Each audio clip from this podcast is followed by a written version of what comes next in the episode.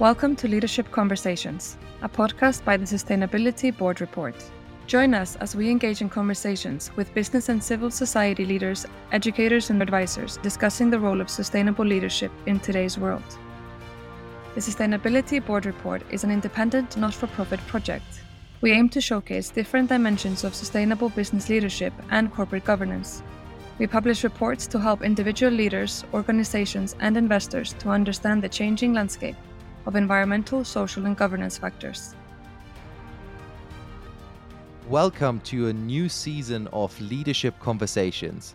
My name is Frederick Otto. I'm the founder and business advisor of the Sustainability Board Report, TSBR, and I'm here with Helena Gudjonsdottir, our project manager. This season starts off with a phenomenal guest, as always, and that is Matt Fullbrook.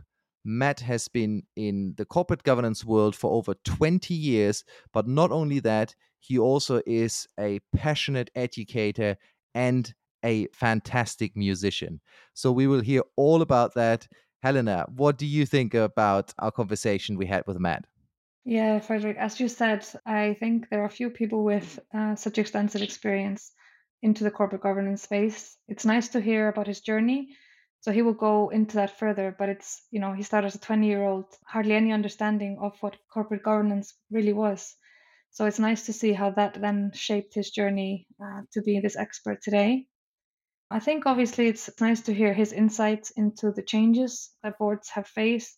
He has this insight into the boardroom through his research, through his exposure to boards. My biggest takeaway, I would say, from the, the conversation was that it's important for boards and executives to really ask curious questions and to be really interested, and that's how you can really make a difference. As you mentioned, obviously, super interesting to learn about his podcast, about his band on the side of all this work that he's doing.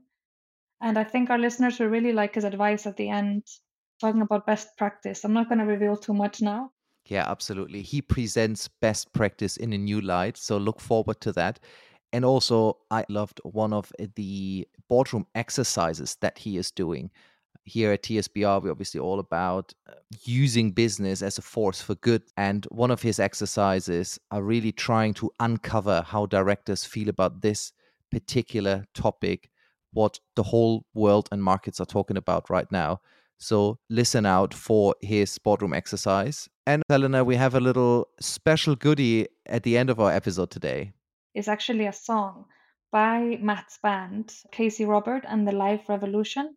And the song that our listeners can hear is called Drift Away. But I think without further ado, we can really dive into the conversation. In today's episode, we welcome Matt Fullbrook. Matt is a board effectiveness researcher, educator, and consultant. For 20 years, Matt led the Rotman School of Management's governance research as the manager of the Johnston Center for Corporate Governance Innovation and the Clarkson Center for Board Effectiveness. As an independent consultant, Matt has worked in over 200 boardrooms, helping organizations to maximize their effectiveness through the development and implementation of valuable governance processes, policies, and structures.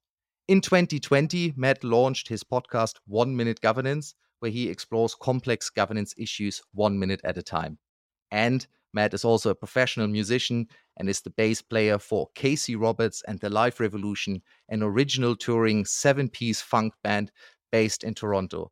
Matt, it's a great pleasure having you on the podcast today. Frederick, the pleasure's all mine. I'm happy to be here. I'm very keen to learn more about your music career, but perhaps we can get started with your story, your corporate governance journey, and the current work that you focus on. Yeah, thanks for asking. So, as you might imagine, most people don't end up in the corporate governance world by design. And my journey was even more strange because it started when I was about 20 years old. It was a complete accident. It started because I was in the middle of my undergrad in, of all things, literature and philosophy, and really needed uh, a job at the university that would accommodate my schedule as a student. And I ended up on a research project at uh, a research center at the business school that was just starting to examine corporate governance in the wake of Enron, WorldCom, Parmalat, Nortel, all the, that stuff that had all sort of happened at the same time. I had no knowledge or understanding or interest in the topic whatsoever. And this project that I was working on, we had no idea at the time whether anyone would even care. It was a set of ratings of boards based on a public disclosure. So we looked at the top 250 odd Canadian listed companies and assigned them ratings based on the quality of their disclosure around certain governance processes and, and structures and practices. And not only were people interested, but it was enough interest that it basically became the focus of a research center. And I was asked as a, a, kid basically to run the center because at that time I was the person with the most expertise in that project because I'd been there right from the start. And that was the kickoff of a 20 year career at the University of Toronto, which I, I resigned from my position last summer but it gave me an amazing platform to have an understanding from the outside looking in of thousands of organizations over the years in all sectors and then also off the side of my desk to start a bit of a consulting business where I do everything from advisory stuff, education, speaking, and engagements might last for two hours of uh, for a short education session or a dinner all the way through to clients i've worked with for over 10 years especially in sectors where there's a lot of disruption around governance. So I, i'm very spoiled to have both that outside in experience and the hands-on experience with now approaching 250 organizations Amazing. And wow, 20 years and started so young. I can imagine you have really had a unique view on things at that particular age, right? Well, unique is one way to put it. It was certainly a lot of naivete. If you imagine a 20 year old with no understanding of the world of governance at all, it really was lost on me completely how special it was to be, especially by the time I was in my mid 20s and I was doing speaking engagements and I was getting inside boardrooms. I kind of felt like, oh, well, this is just my job.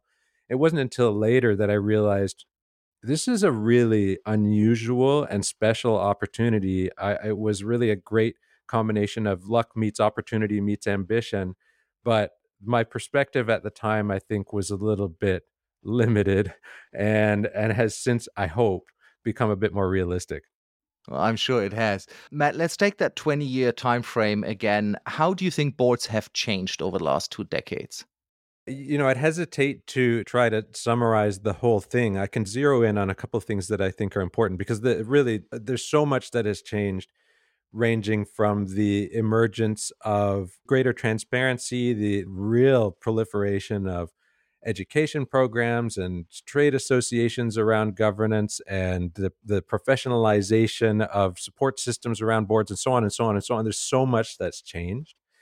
But I think maybe the the most interesting thing and i know we'll talk more about this is boards have become more interested in asking more curious questions about more things and this is happening slowly i don't think we're there yet but maybe a good way to put it is we're shifting in a really important and useful way away from thinking of corporate governance as equal to compliance and now thinking of it more as something that is can really add tremendous value to an organization. And so boards are less focused on box ticking and more interested in exploring how the future of the organization can be better than the past let's potentially then hone in onto one of those topics uh, and here at the sustainability board report we're all about uh, ESG and sustainability concerns and how that affects particularly corporate boards.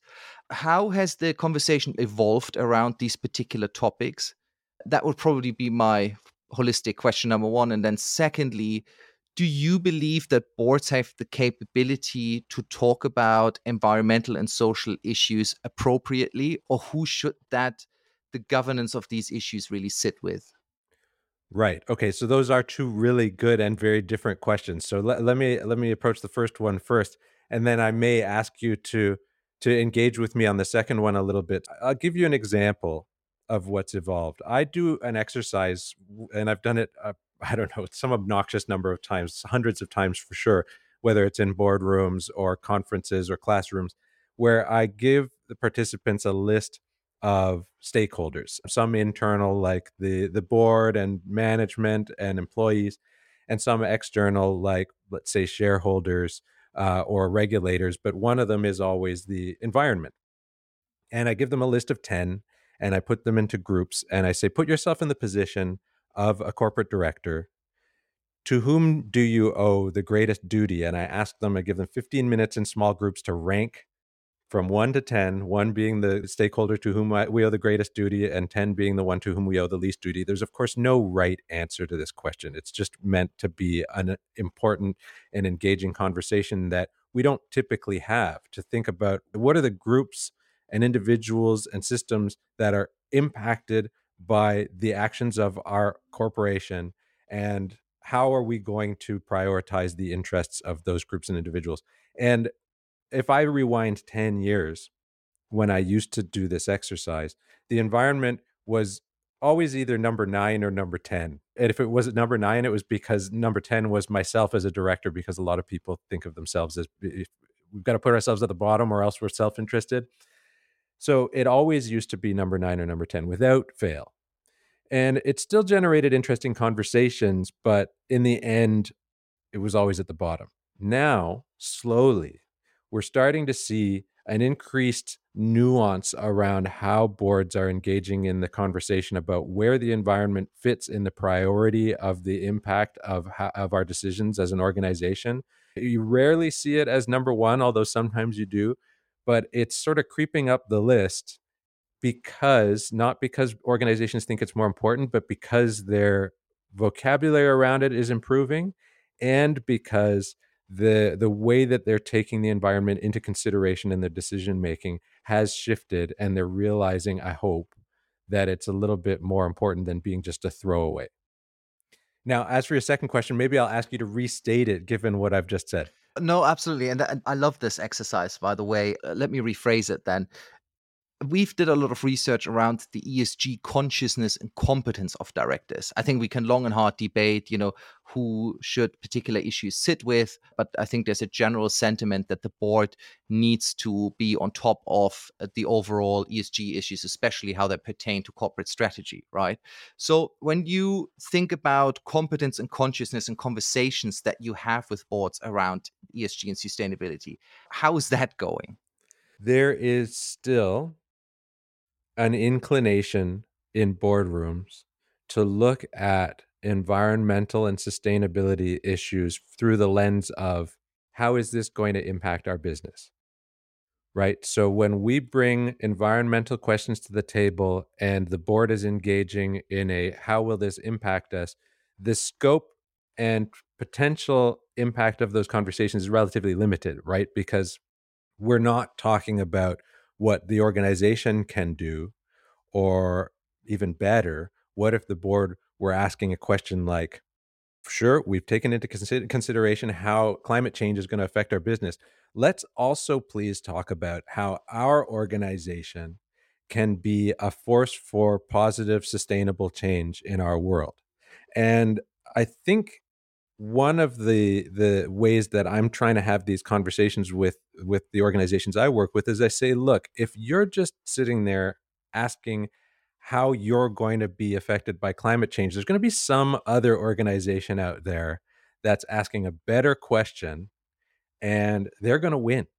Right? This can, if you're being really intelligent and strategic and innovative and potentially disruptive in the boardroom, you've got a higher probability of being the organization that wins by really thinking about how you can have a positive impact. Yeah, and all of this, I suppose, comes with a certain level of education, and and you're an educator, of course. I, again, I don't want to pose two questions to you, so I'm trying to wrap them in one. How does generally board education go? How effective is it? And at the same time, is the need for ESG and sustainability education uh, increasing as well, or how do board directors stay abreast of what's going on, really? Yeah, so I think there is a really important element um, in terms of the governance, an, an organization's decision making, let's say, around climate change. There's a really important element of it that's okay, well, let's make sure we actually understand the vocabulary here.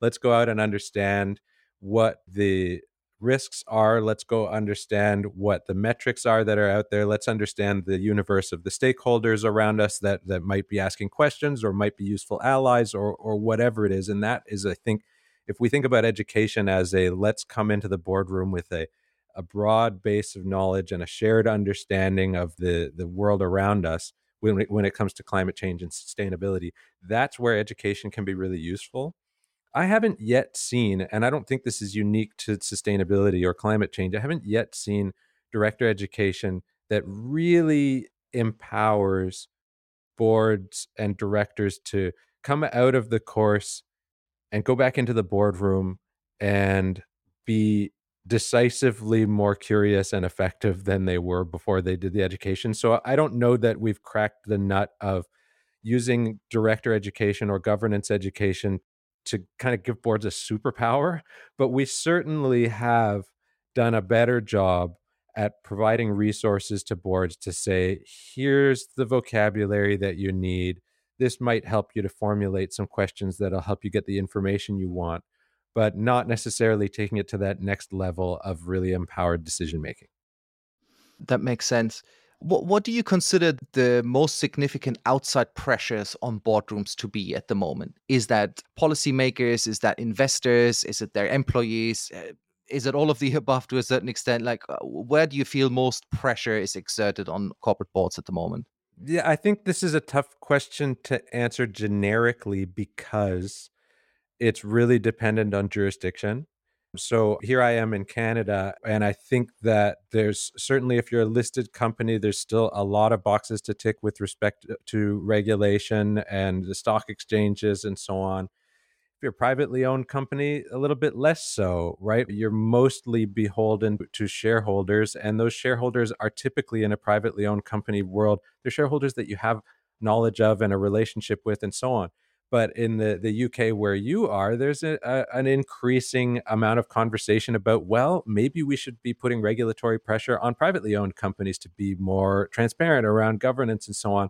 And so then that pressure becomes more increased in that world. So I promise I'm not trying to avoid the question, but I do think that it really does depend on the corporate model. It depends on your industry. It depends on your jurisdiction. There's a lot of different factors that come into this.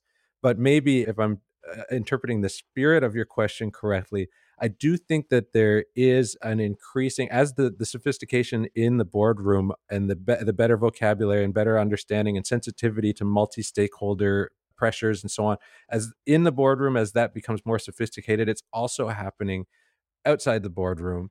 And so boards are becoming more sensitive to and responsive to a diverse set of external stakeholders that I don't think I ever saw them being particularly interested in in the past. So maybe my short answer is where it used to be a smaller number of, of pressure or a, the pressure is coming from a smaller number of sources now we're getting more pressure from more spaces but I, I don't think that there's a generic answer that applies everywhere now, I love that answer, Matt, because usually we we get, oh yeah, it's definitely investors, it's definitely those, it's definitely those. So I think you're making actually a really good point that it depends on jurisdiction. And we ran a scenario analysis last year on the various stakeholders around the business and got a lot of opinions, obviously. But I think you are really spot on with your answer there.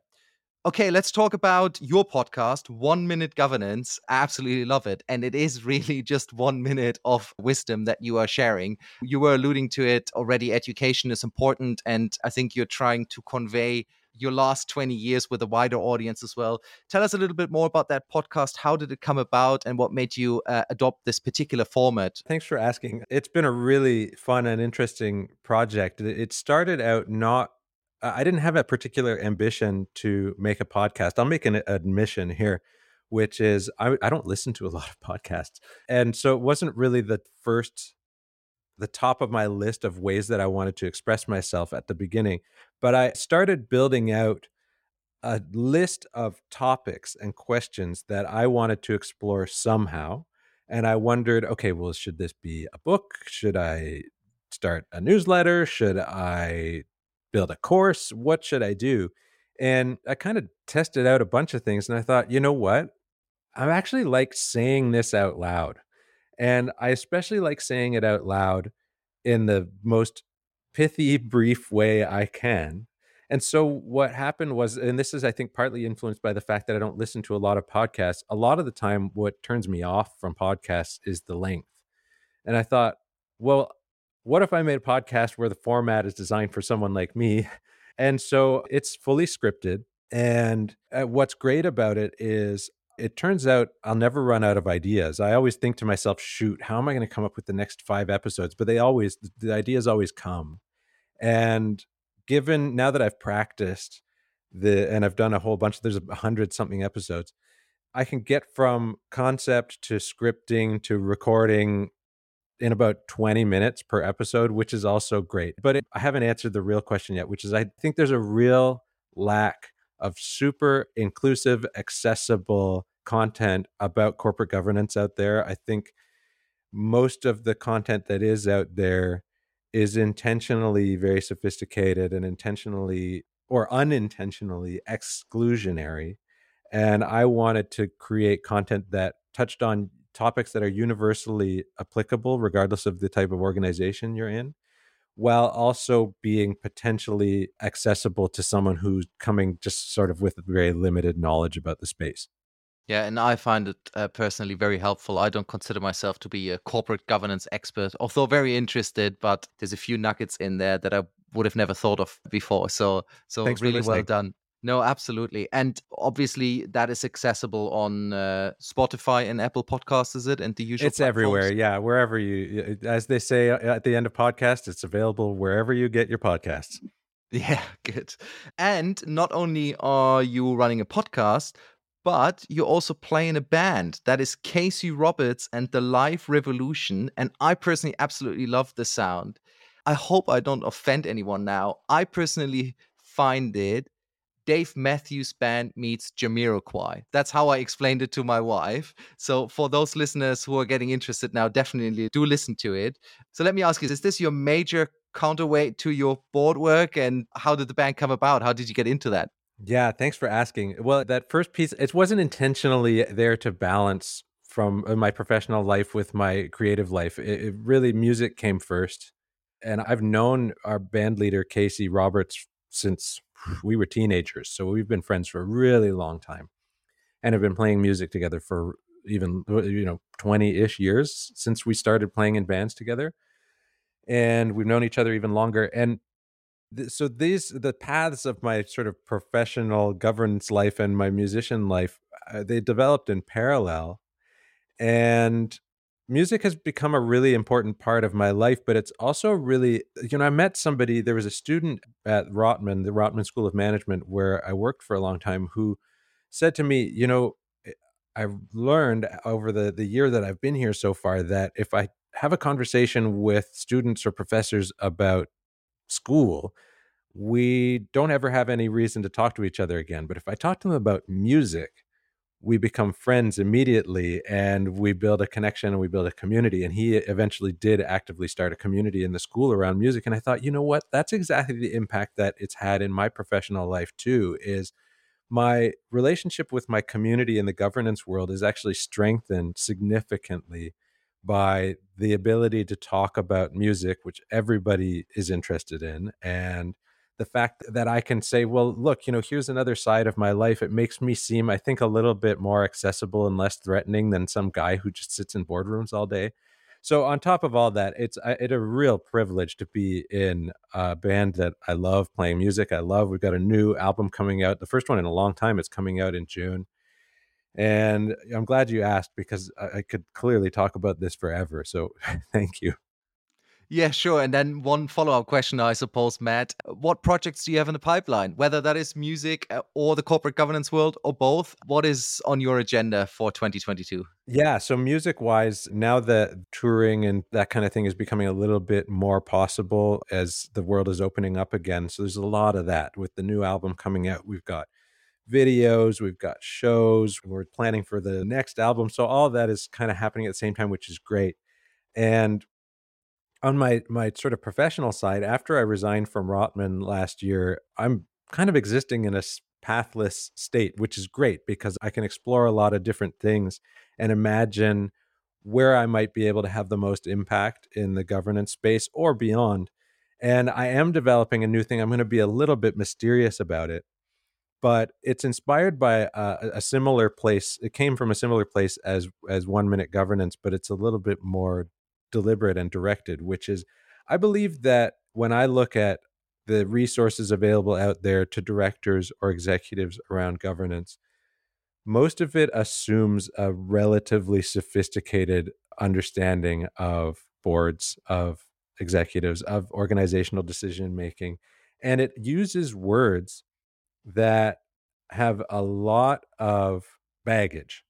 Governance is a great example. If you ask 10 senior executives what's corporate governance, you're going to get 10 different answers with a lot of different diverging implications.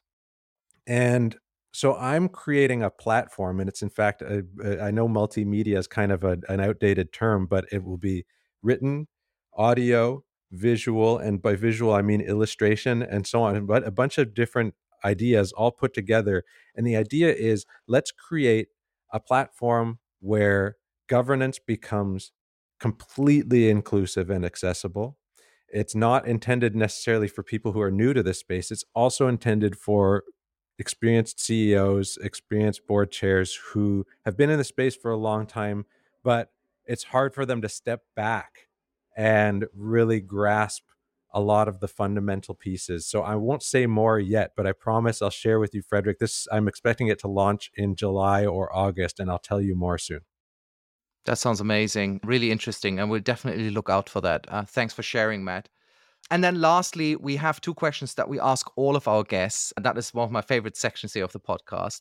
The first question is What is your favorite story of a particular leader or organization that had a big impact on yourself or society at large? Yeah, thank you. So I'm going to tell a story that I, in fact, haven't been able to prove is real, but it inspired me a lot. And I've shared the story in a bunch of different boardrooms and classrooms because even if it's not real, it's still, I think, a really interesting illustration of both leadership and about the superpowers of different types of organizations. So the story goes that there's about maybe 10 ish years ago, there were some really serious floods in Calgary, in Canada. And if anyone is, is listening and knows this organization, I please get in touch with me because I'd love to, to figure out exactly who it is. There was a mutual insurer, so a, co- a cooperative insurance company, whose policyholders, many of their homes were destroyed by the floods. And technically speaking, these insurance policies did not cover flooding that comes in through the windows. It only covered flooding that comes up through the sewers. And so all these folks were not going to have their houses covered. And the CEO of this organization did some work, did the, the financial math, and came to the board and said, look, we exist for our policyholders. As a mutual insurance company, we exist for our policyholders. We don't have a solely profit driven mandate. We've done the math and we believe that the right thing to do is to retroactively modify the policies so that uh, these people's homes will, will be covered because that's in the spirit of our cooperative mandate. We believe that's the right thing to do. And of course, they did it as uh, as the story goes and all of these policyholders they ended up not losing their homes now, to me, it's an it's a, an illustration of how different corporate models can result in different decision options, but it's also an, a really important example of inspired leadership to say, "Wait, let me take a step back, understand the reason why we're here, and figure out if there's a solution here that optimizes both the organization and its its standing and its success, but also the interests of our most important stakeholders. So I absolutely love the story, but I've not been able to prove if it's real.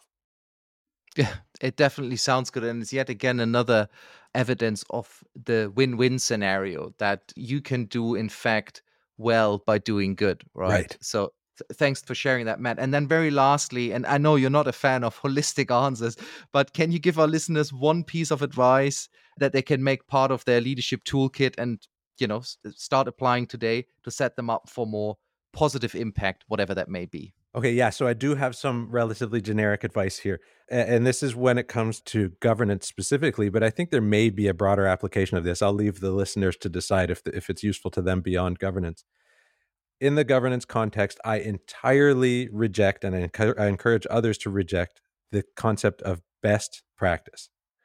What happens when we talk about best practice in governance is it assumes that there is an approach, a model, a structure, a process, a behavior that A is good for every organization, but maybe more importantly, B is best for us today and is likely to continue to be best for us in the future.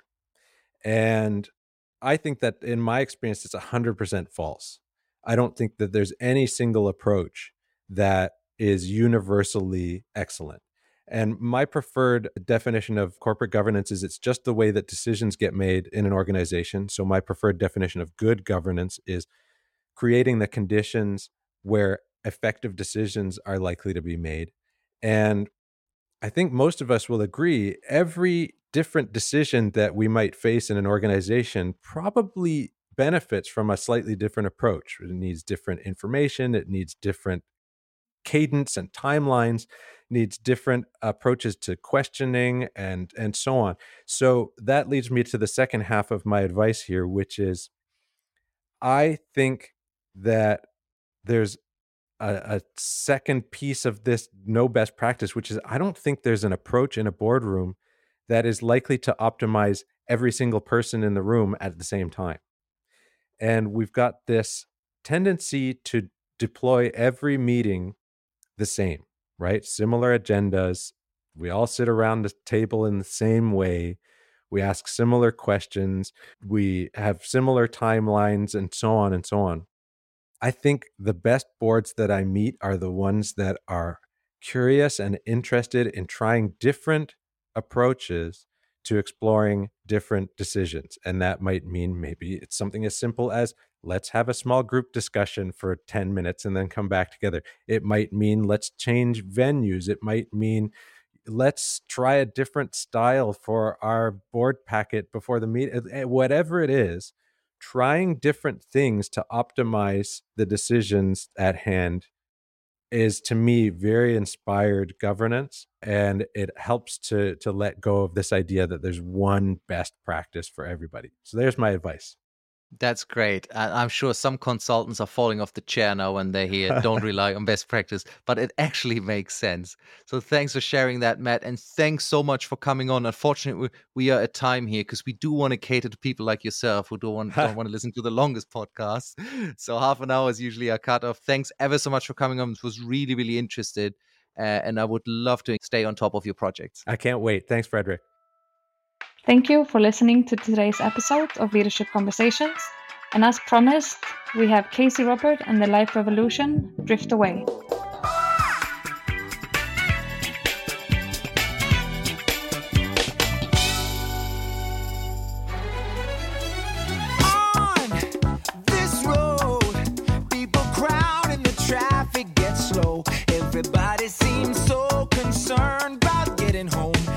I'll stay in town